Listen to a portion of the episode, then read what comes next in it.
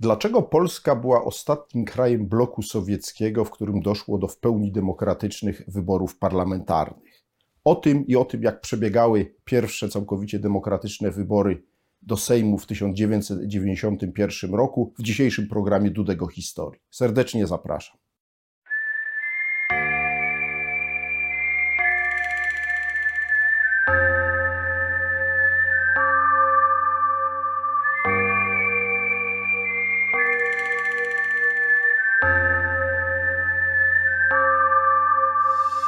Ostatnie pytanie, panie prezydencie.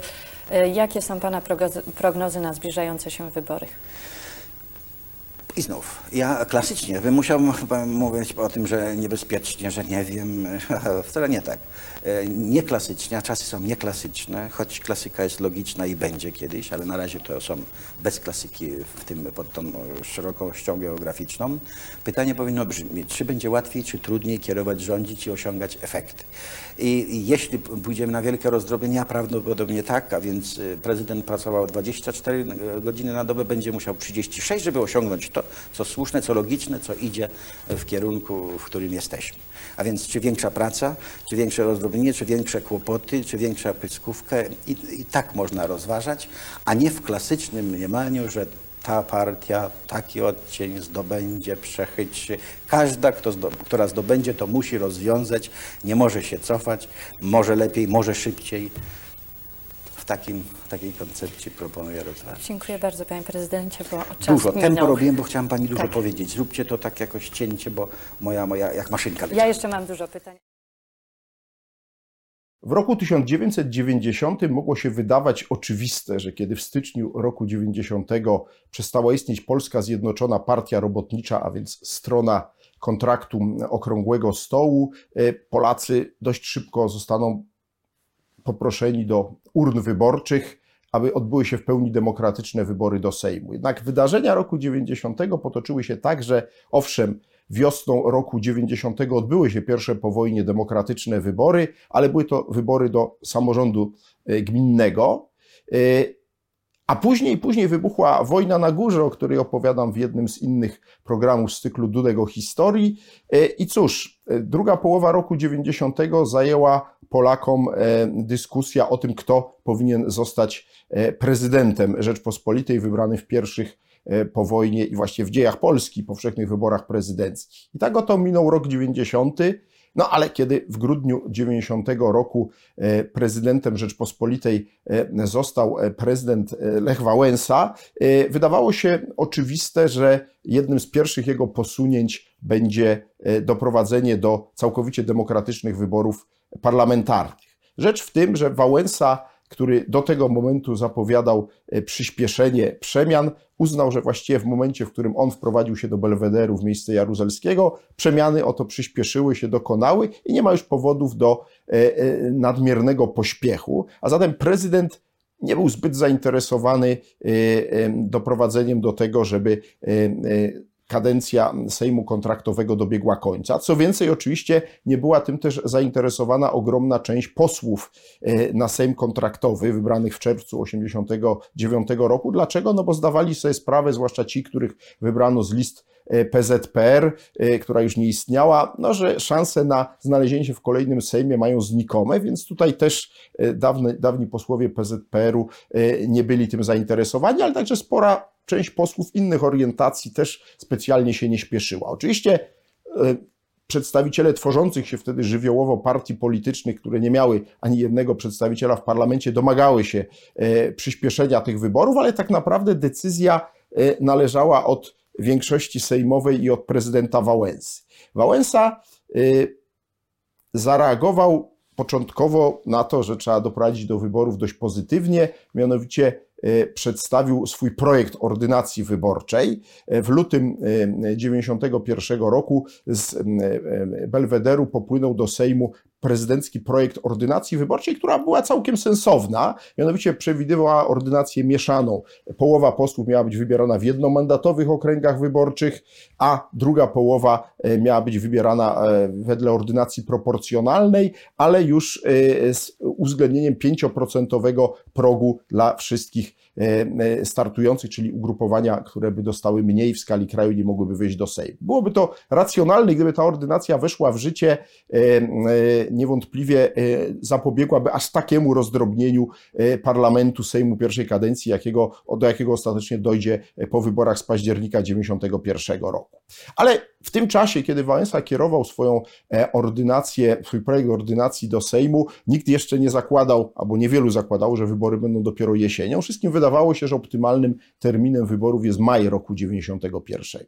Rzecz w tym, że e, e, Sejm nie bardzo chciał uchwalić prezydencką ordynację wyborczą. Dlaczego? Dlatego, że e, dlatego że w Sejmie obawiano się systemu e, innego niż proporcjonalny. Uważano, że e, no, większą szansą dla małych ugrupowań, a większość wtedy była mała, startowała, dopiero jest ordynacja proporcjonalna, najlepiej bez progów wyborczych. I w takim duchu w Sejmie zaczęto pracować nad ordynacją wyborczą. Co więcej, w marcu nastąpiło dość niezwykłe wydarzenie, które zwiastowało narastanie konfliktu, wtedy jeszcze niepostrzeganego przez większość e, opinii publicznej, między prezydentem Lechem Wałęsą, a szefem jego kancelarii prezydenckiej Jarosławem Kaczyńskim. Oto bowiem z kancelarii prezydenta, można powiedzieć za plecami e, e, Lecha Wałęsy, do Sejmu powędrował inny projekt ordynacji, którego oczywiście, e, który firmował Jarosław Kaczyński, który przewidywał już ordynację proporcjonalną.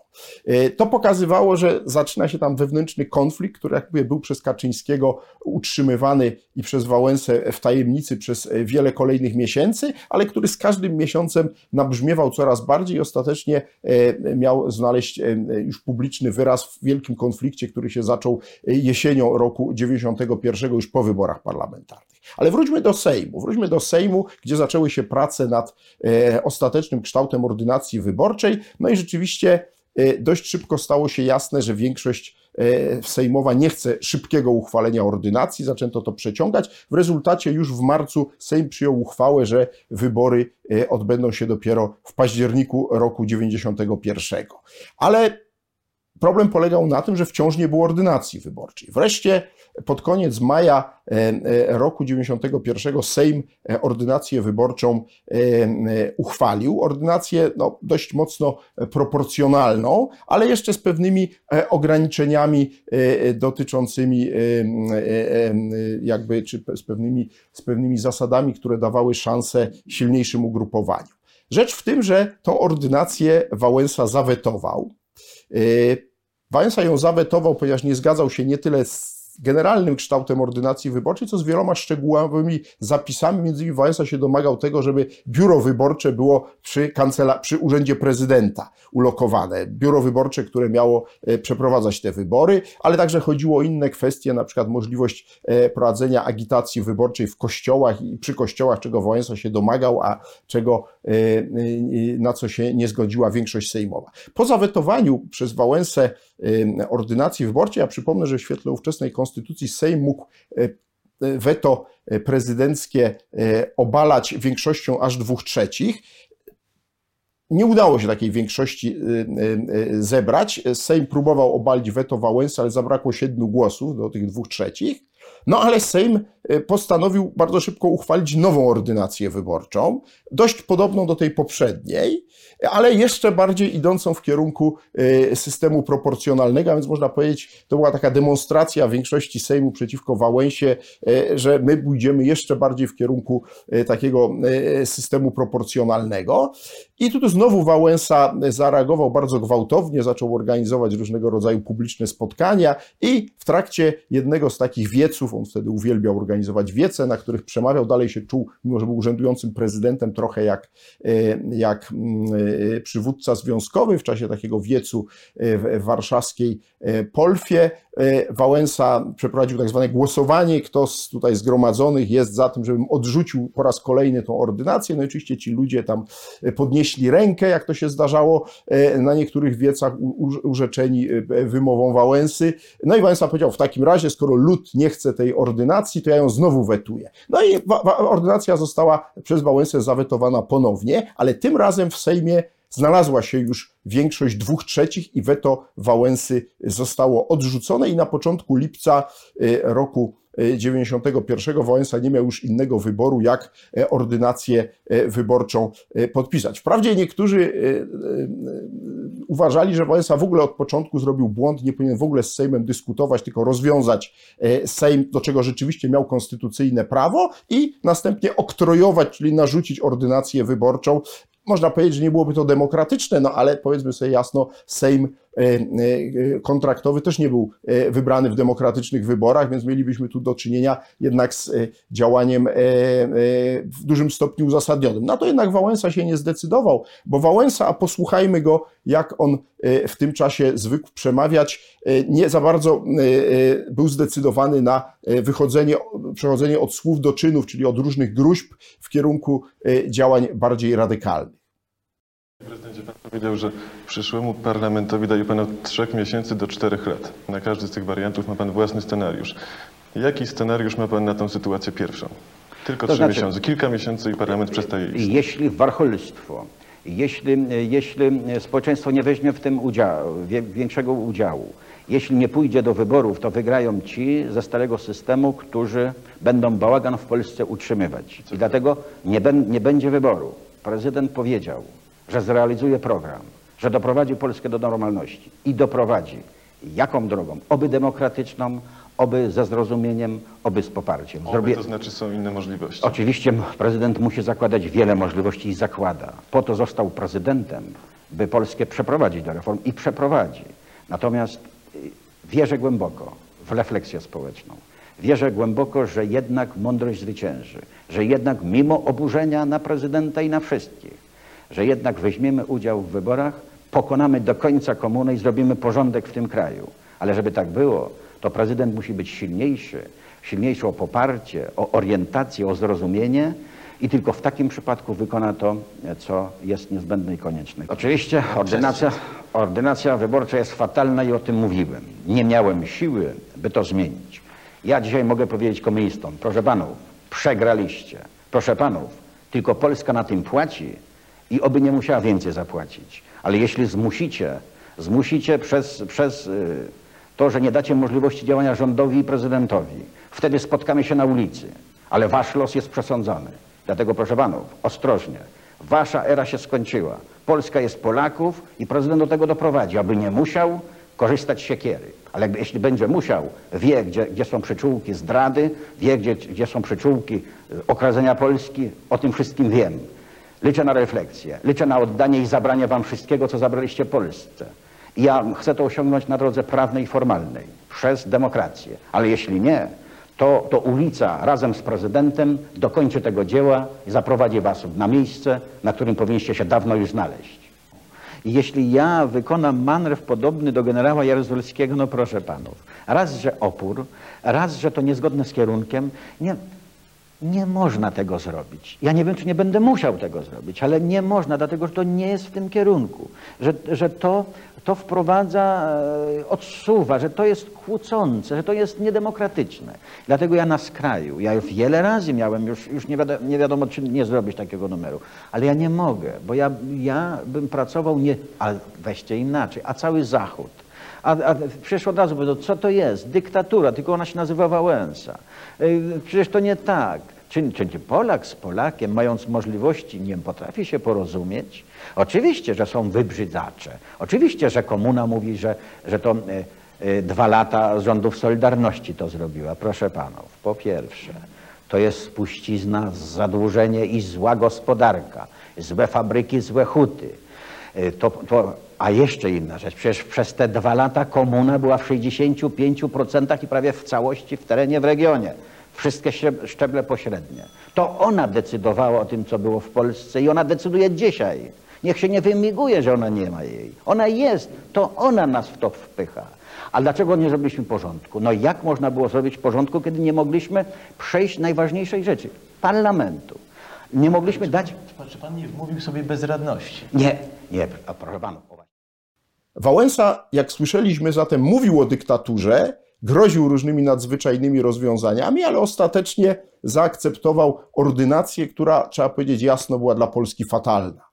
Dlatego, że ordynacja, którą ostatecznie po tych bojach, o których tu długo opowiadałem, e, uchwalono e, i którą Wałęsa podpisał na początku lipca 1991 roku, była e, oparta na systemie skrajnie proporcjonalnym.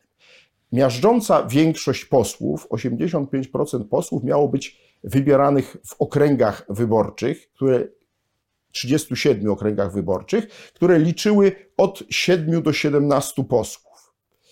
Tylko 15% posłów miało być wybieranych z tak zwanych list krajowych, a więc mieli je, y, mogli zdobywać z nich y, mandaty ci posłowie, których ugrupowania uzyskały powyżej 5% głosów. I to był właściwie jedyny mechanizm wzmacniający te silniejsze ugrupowania. Natomiast cała reszta, y, cała reszta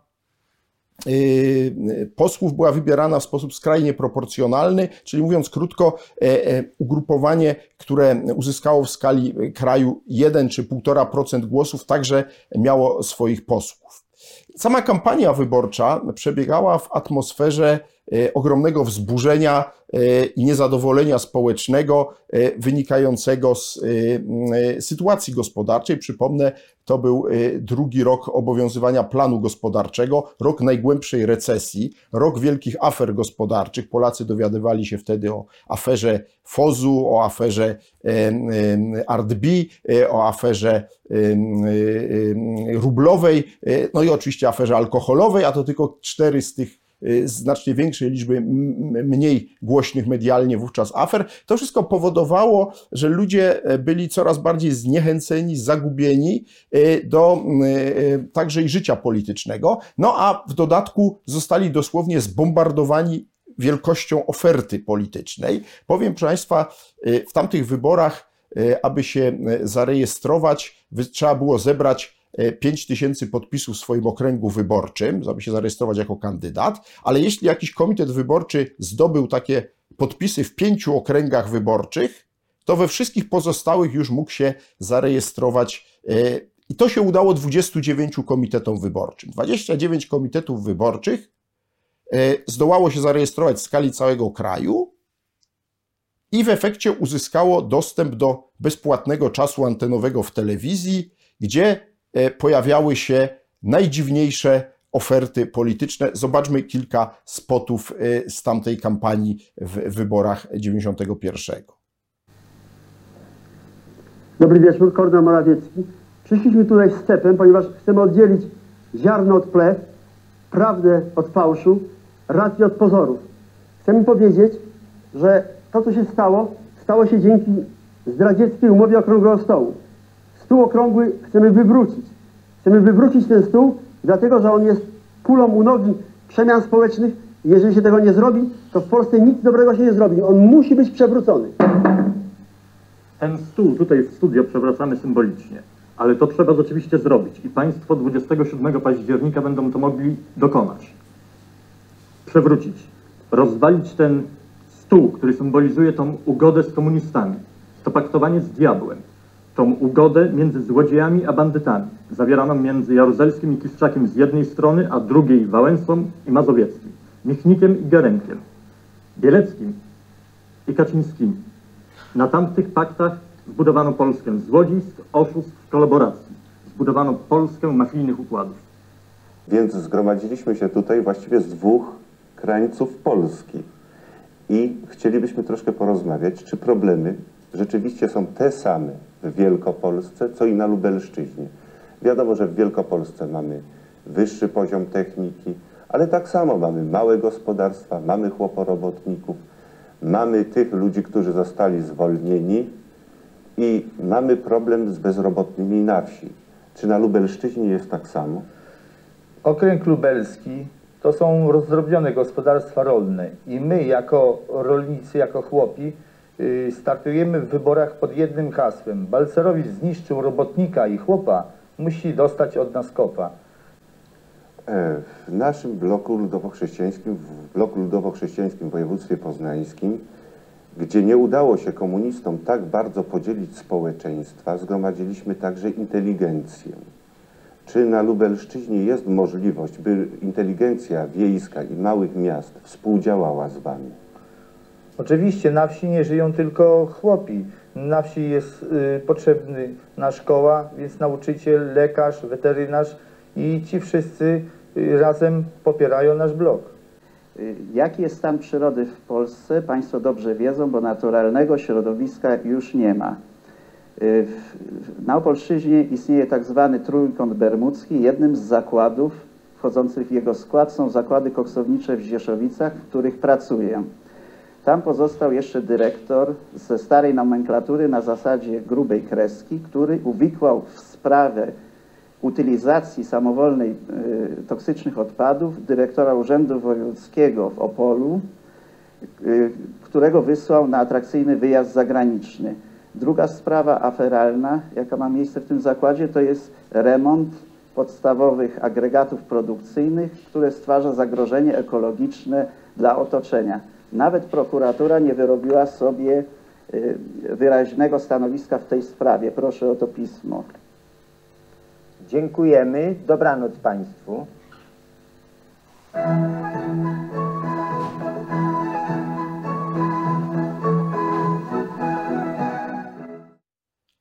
Oczywiście obok licznych partii chłopskich, ekologicznych, e, e, które wtedy e, próbowały zyskać poparcie wyborców, były też poważniejsze oferty polityczne ugrupowań, które ostatecznie uzyskały szersze poparcie społeczne. Tutaj niewątpliwie najbardziej profesjonalne spoty miała Unia Demokratyczna. Zobaczmy przykład takiego spotu. Jestem za pogodą mądrych ludzi. Jestem za tym ptakiem, co mnie budzi. Jestem za zapachem świeżych łąk. Jestem za uściskiem wiernych rąk. Porozmawiajmy, jak człowiek z człowiekiem. Zostawmy szare mury i chodźmy gdzieś na rzekę. Porozmawiajmy, człowiek z człowiekiem. Podajmy sobie ręce, tak samo jak przed wiekiem. Będą większe stany i wciąż weselsze sny i mniejsze nasze wady. Gościnne zawsze drzwi. Śpieszmy się powoli, kolego stary nasz i leczmy to, co boli i stańmy twarzą w twarz z ufnością, z jasnością. Jestem za pogodą mądrych ludzi, jestem za tym ptakiem, co mnie budzi. Jestem za zapachem świeżych łąk. Jestem za uściskiem wiernych rąk. Jestem za uściskiem wiernych rąk. Jestem za.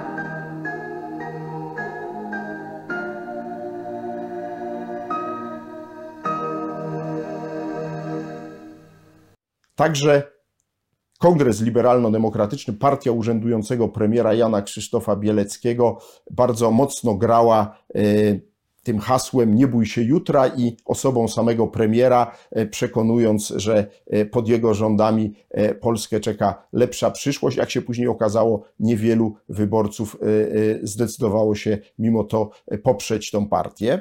Z ramienia jakiej partii Pan kandyduje? Ha, to, to dobre pytanie. Wczoraj byłem w Radio Z, gdzie puszczono mi sondę uliczną.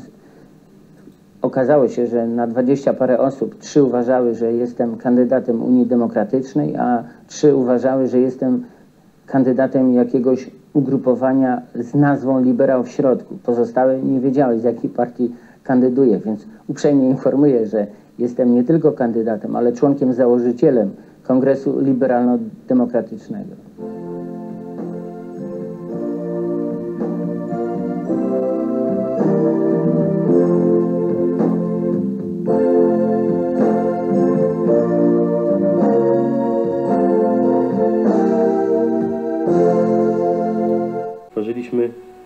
Równocześnie program liberałów. Program, według którego właśnie wolność i własność są warunkiem zdrowego ładu ekonomicznego i, i, i indywidualnego szczęścia każdego z nas. I że wolność wymaga wewnętrznej siły, wymaga odpowiedzialności za samego siebie przede wszystkim i uczciwości.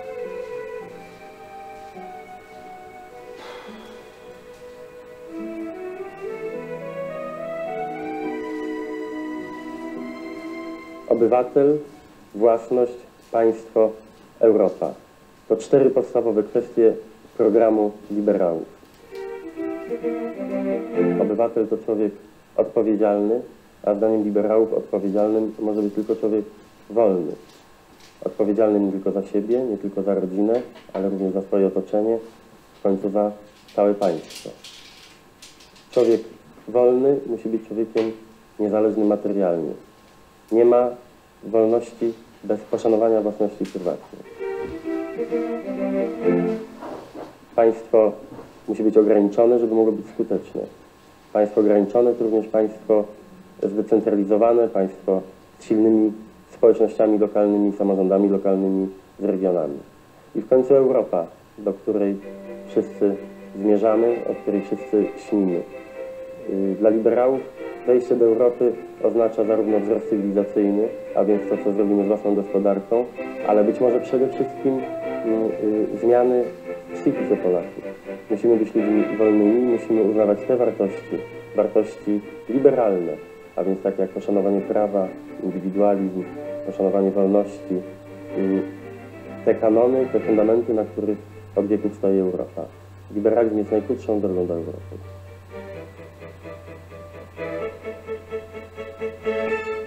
Wybory w roku 91 były też, okazały się szansą dla nowo powstałego Sojuszu Lewicy Demokratycznej. Przy czym przypomnę, w tym czasie utworzony w lipcu 91 roku Sojusz Lewicy Demokratycznej nie był jeszcze partią polityczną. Był związkiem wyborczym kilkunastu ugrupowań pod przewodnictwem socjaldemokracji Rzeczpospolitej Polskiej, y, y, y, y, który oczywiście budował swoją y, kampanię na spotach y, i y, przekazie no, bardzo ostro krytykującym całość przemian gospodarczych, których Polsce, y, których Polsce następowały, poczynając od powstania rządu Tadeusza Mazowieckiego. Zobaczmy kilka przykładów y, audycji wyborczych SLD.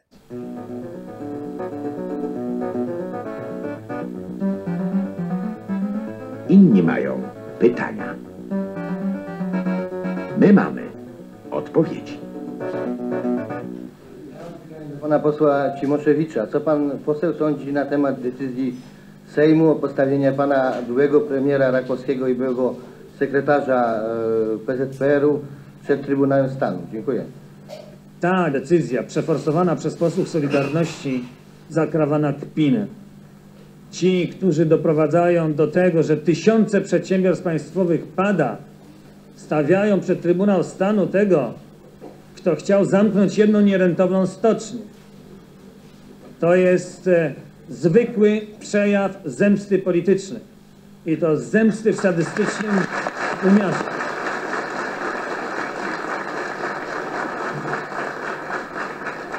Obawiam się, proszę Państwa, że to jest pierwszy, ale nie ostatni proces polityczny, jaki czeka nas w Polsce. Trzeba, trzeba czymś zastąpić nasze puste kieszenie. Trzeba ludzi także zastraszyć, że jeżeli ktoś nie odpowiada dzisiejszej władzy, jeżeli ktoś ma odwagę powiedzieć tym ludziom parę słów prawdy, to przede wszystkim trzeba mu przetrącić kark. To przede wszystkim trzeba go unurzać w rynsztoku. To trzeba użyć takich pomówień, jakie tylko przyniesie ślina na język. Macie dostatecznie wiele dowodów na to babranie wszystkich, którzy obecnemu rządowi, panu prezydentowi nie odpowiadają.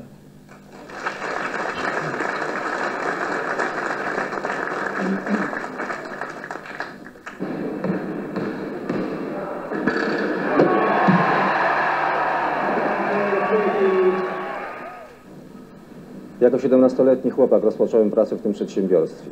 Zakłady przemysłu niarskiego w Żyrardowie dwukrotnie stały przed widmem bankructwa. Pierwszy raz przed wojną, kiedy były kontrolowane przez kapitał francuski. Drugi raz teraz, kiedy kontrolowane są przez obecne rządy. Po pierwsze, szczerze radzę, idź głosować. Pamiętaj, że rezygnując z uczestnictwa w akcie wyborczym, także dokonujesz swoistego wyboru, tyle że zostawiając swój los w cudzych rękach. Po drugie, postaraj się, żebyś oddał głos ważny. Zakładając, że ma to być głos, do tego przekonywaliśmy, na sojusz lewicy demokratycznej, pamiętaj, że we wszystkich okręgach wyborczych w kraju jej lista ma numer 60. Zabierz z domu długopis, okulary, jeśli takich używasz i potrzebujesz, i o którejś tam porze dnia, ta niedziela będzie długa, pójdź do swojej komisji wyborczej. Z rąk jej przewodniczącego otrzymasz jakby broszurę, w której znajdziesz wiele nazwisk i wiele różnych list kandydatów do Sejmu, bo tylko o tych wyborach mówię. Znajdź listę numer 60.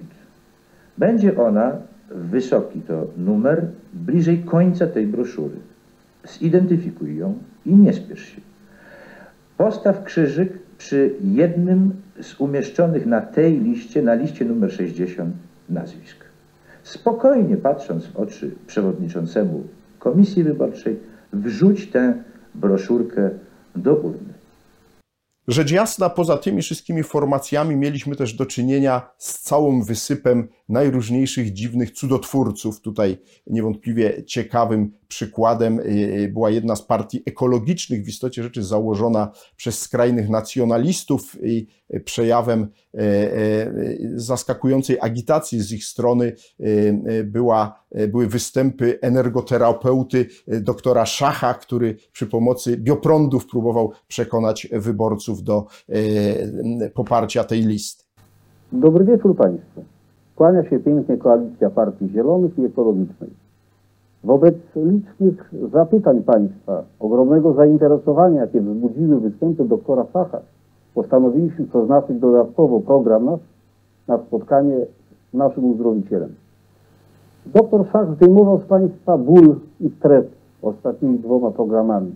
Dzisiaj będzie leczył. Będzie leczył choroby serca, oczu, uszu, kontuzje powypadkowe i inne. Zapraszamy Państwa na spotkanie z doktorem Sachem. Proszę usiąść wygodnie, ręce położyć na kolanach, dłońmi do góry. Rozprężcie się, zamknijcie oczy i wywołajcie pod powiekami obraz doktora Sacha. Poddajcie się jego woli.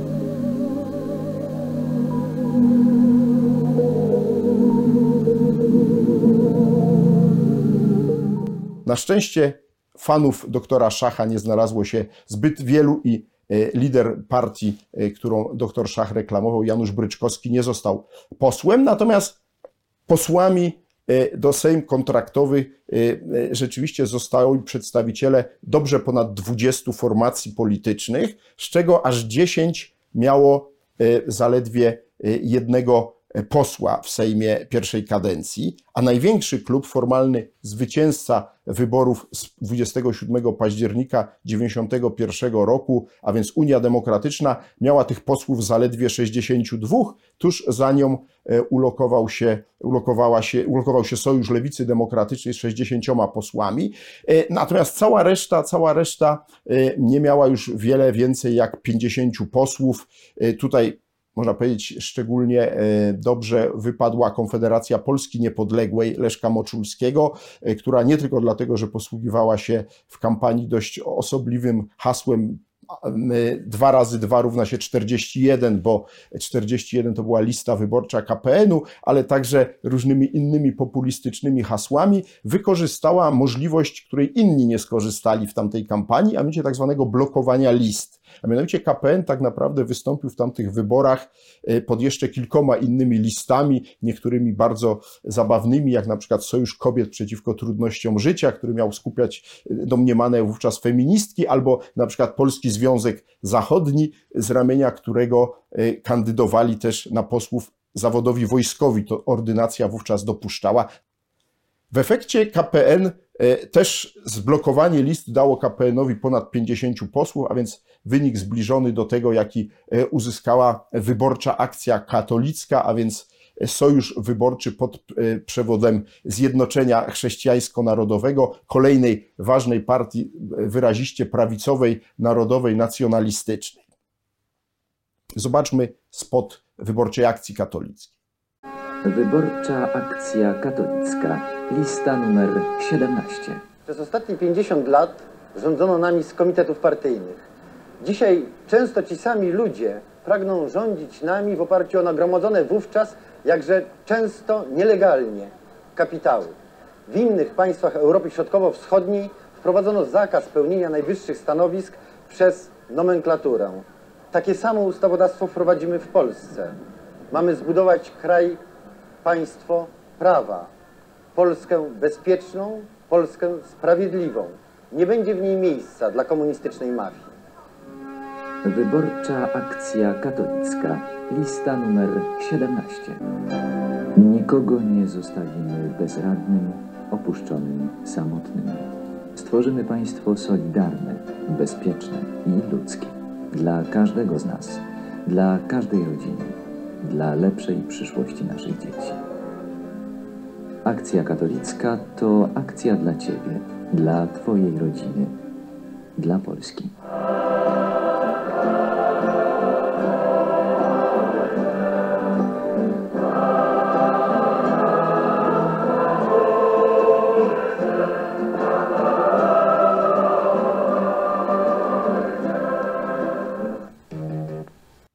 Sama nazwa e, wyborczej akcji katolickiej wzbudziła ogromne kontrowersje, ponieważ prawo używania słowa katolicka w liście wyborczej wywołało liczne protesty i były to, jak się wydaje, uzasadnione, ale prawda była też taka, że w tej kampanii wyborczej zaangażowało się wielu e, księży i biskupów, właśnie wspierając przede wszystkim ową wyborczą akcję katolicką, w mniejszym zakresie porozumienie obywatelskie Centrum, a więc partię, e, którą zbudował Jarosław Kaczyński, połączoną z resztką dawnych komitetów obywatelskich, które PC zdołało do siebie przekonać, tych komitetów obywatelskich, które zaczęły się rozpadać po wojnie na górze w roku 90.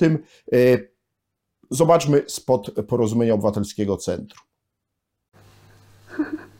Kocha mamusia, uj, uj, uj, swego centrusia. Większość z nas jest długoletnimi współpracownikami pana prezydenta.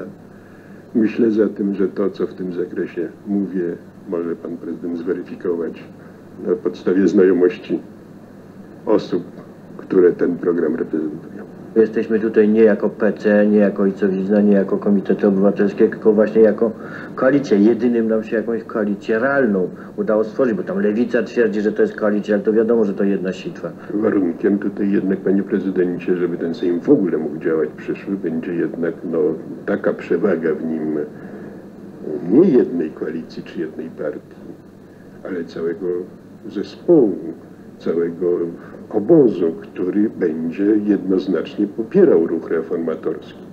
Jeżeli w tym Sejmie znajdzie się wystarczająco duża grupa sił reprezentujących faktycznie obóz komunistyczny lub jakieś odłamy z nim sprzymierzone, która będzie w stanie blokować, posiadając na przykład więcej niż jedną trzecią miejsc w tym Sejmie, blokować działalność powiedzmy na przykład w zakresie opracowania przyszłej konstytucji, to to będzie jednak nasza klęska. Zbudujemy taki, taki nacisk społeczny, że ruchu nie zrobią. Czy chcą, czy nie chcą.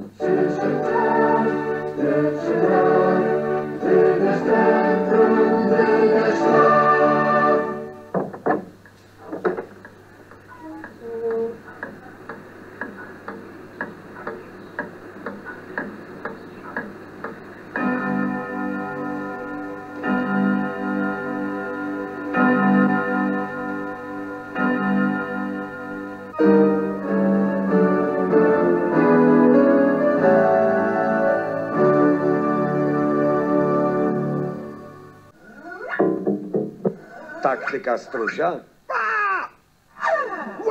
Nie dla centrusia. Oj. No. Listę partii, które uzyskały znaczący wynik w wyborach, przez znaczący rozumiem fakt, że zdołały wprowadzić aż kilkunastu posłów do Sejmu, zamyka partia, która była y, y, i do dziś budzi szeroki uśmiech, zwłaszcza wśród moich studentów, a więc Polska Partia Przyjaciół Piwa. Zobaczmy jej e, spot wyborczy. Polska Partia Przyjaciół Piwa. Jestem sympatykiem Polskiej Partii Przyjaciół Piwa. Fakt, że związałem się z tą partią yy, dowodzi tego, że zaistnieli w niej ludzie, którzy swoim dorobkiem 10 bądź wielu więcej lat udowodnili, że w Polsce nawet w ogromnie niesprzyjających warunkach można było osiągnąć autentyczny sukces. Bardzo wielu ludzi, którzy przez całe lata utożsamiają się ze mną, z moją firmą, z moim sukcesem, faktem ciężkiej pracy udowodnili sobie, swoim rodzinom, że w ich życiu można coś zmienić. Proszę Państwa, w myśl zasady, że bogacący się są szansą dla biednych, a przedsiębiorczy szansą dla bezrobotnych, przedstawiliśmy Państwu w naszej kampanii wyborczej całej ludzi biznesu polskiego, pana Bańkowskiego, pana Bichnera, pana Czerneckiego, pana Rucińskiego. Są to ludzie absolutnie wiarygodni, ponieważ swoje sukcesy zawdzięczają sobie i sami prowadzą swoje prywatne firmy, zatrudniając po kilkaset osób. Myślę, że zanim się zacznie rządzić albo kierować państwem, należy sprawdzić się w swojej firmie. Czego ja się nauczyłem od panów biznesmenów? To jest 5 milionów złotych. Są to pieniądze zaoszczędzone na tym tylko, że nie naklejaliśmy naszych plakatów na płotach. Te pieniądze oszczędzone zostaną przeznaczone w ramach naszej kampanii wyborczej w szkole. Szkołę wybraliśmy w Radości numer 140 i pieniądze będą przeznaczone na dożywianie dzieci, tych dzieci, których na to nie stać.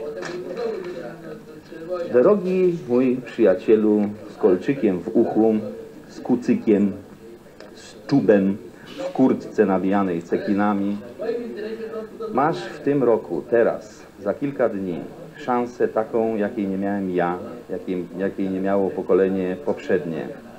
Możesz wybrać. Wybierz tak, by ten kraj był krajem do życia, a nie krajem, z którego się emigruje. Jak widać, Polska Partia Przyjaciół Piwa tak naprawdę w istocie rzeczy reprezentowała program bardzo zbliżony do programu Kongresu Liberalno-Demokratycznego i nie było przypadkiem, że znaczna część biznesmenów, którzy przyłączyli się w trakcie kampanii wyborczej ku zaskoczeniu założyciela tej partii, satyryka Janusza Rewińskiego, bo Polska Partia Przyjaciół Piwa powstała po prostu jako rodzaj żartu, który przestał być żartem w momencie, jak Rewiński znalazł sponsorów, którzy chcieli się w zamian za swoje dotacje finansowe znaleźć na listach wyborczych. No więc później okazało się, że tym biznesmenom było szczególnie blisko do Kongresu Liberalno-Demokratycznego i już w Sejmie pierwszej kadencji e, tak naprawdę większość e, e, owej partii podążyła w kierunku właśnie KLD i związała się z nią dość bliskimi relacjami. Największym skandalem, jaki towarzyszył wyborom do Sejmu w 1991 roku, były, była sprawa partii X. Partia X została powołana przez czarnego konia wyborów prezydenckich w roku 1990, czyli Stanisława Tymińskiego. I początkowo ta partia zarejestrowała się w pięciu okręgach wyborczych, a na tej podstawie wszystkich pozostałych, co przewidywała ordynacja. Ale okazało się, że Państwowa Komisja Wyborcza zbadała podpisy i okazało się, że w jednym z okręgów wyborczych e, te podpisy zostały w znacznej części sfałszowane. Na tej podstawie unieważniono unieważniono rejestrację nie tylko w tym okręgu, ale także wszystkich pozostałych z wyjątkiem czterech, w których pozwolono tej partii X wystawić swoich kandydatów. W rezultacie partia X E, wprowadziła do Sejmu e, jedynie trzech posłów, a sam Stanisław Tymiński jeszcze przed wyborami oskarżył e, komisję wyborczą o to, że jest opanowana przez Żydów z Unii Demokratycznej i on w proteście przeciwko takim szalbierstwom wyborczym opuszcza Polskę i wyjechał rzeczywiście z niej na wiele lat, powróci dopiero przy okazji wyborów prezydenckich w 2005 roku, w których nie odegra żadnej istotniejszej roli. Proszę Państwa, reprezentujemy partię X która wypowiedziała wojnę wszystkim szujom, łajdakom, złodziejom i aferzystom, którzy korzystając z dostępu do władzy, zawłaszczają i rozkradają nasze wspólne mienie. Nic dziwnego, że te wszystkie elementy złączyły się przeciwko nam i przy pomocy oszczerstw i ordynarnych manipulacji postarały się, żeby wyeliminowano nas z wyborów do Sejmów w 90 mniej więcej procentach okręgów. Jak brudne to były manipulacje. Sejm wybrany w wyborach 27 października 1991 roku był Sejmem reprezentującym mniejszość Polaków. Frekwencja wyniosła w tych wyborach niestety e, niespełna 43%. E, I mapa frekwencji, którą teraz widzimy, można powiedzieć, obrazuje mapę frustracji i niezadowolenia społecznego w Polsce w roku 91. Tam, gdzie frekwencja była najniższa. Dotyczyło to przede wszystkim regionów słabiej zurbanizowanych, rolniczych, ale także tam, gdzie e, daleko było do dużych miast. Szczególnie mocno dały się we znaki efekty planu gospodarczego Balcerowicza, ale także rozczarowanie tymi pierwszymi dwoma latami demokratycznej Polski, która się właśnie rodziła. I można powiedzieć, że efekt tego e, e, e, był w postaci bojkotu tych wyborów. Bardzo źle się stało, że wybory do Sejmu całkowicie demokratyczne odbyły się tak naprawdę dopiero jesienią 1991 roku. To wpłynęło niewątpliwie na bardzo niską frekwencję wyborczą. Co więcej, źle się stało, że ten Sejm był tak rozdrobniony. Y, że ordynacja wyborcza, y, y, która, która, na podstawie której ten Sejm wybrano, była tak fatalna, że ludziom, którzy mieli na to wpływ, zabrakło wyobraźni politycznej i dotyczyło to w większości całego rozbitego w efekcie wojny na górze obozu solidarnościowego. Bo tak naprawdę to, co się wydarzyło później, w następnych dwóch latach, sprawiło, że do władzy w roku 93 e, wrócili e, postkomuniści, ale to jak to nastąpiło, dlaczego tak się stało, o tym opowiem już w innym programie z cyklu Dudek o historii. Dziś Państwu dziękuję za uwagę i serdecznie zapraszam do oglądania kolejnych programów z cyklu Dudek o historii i wspierania mojego kanału na różne możliwe sposoby. Dziękuję.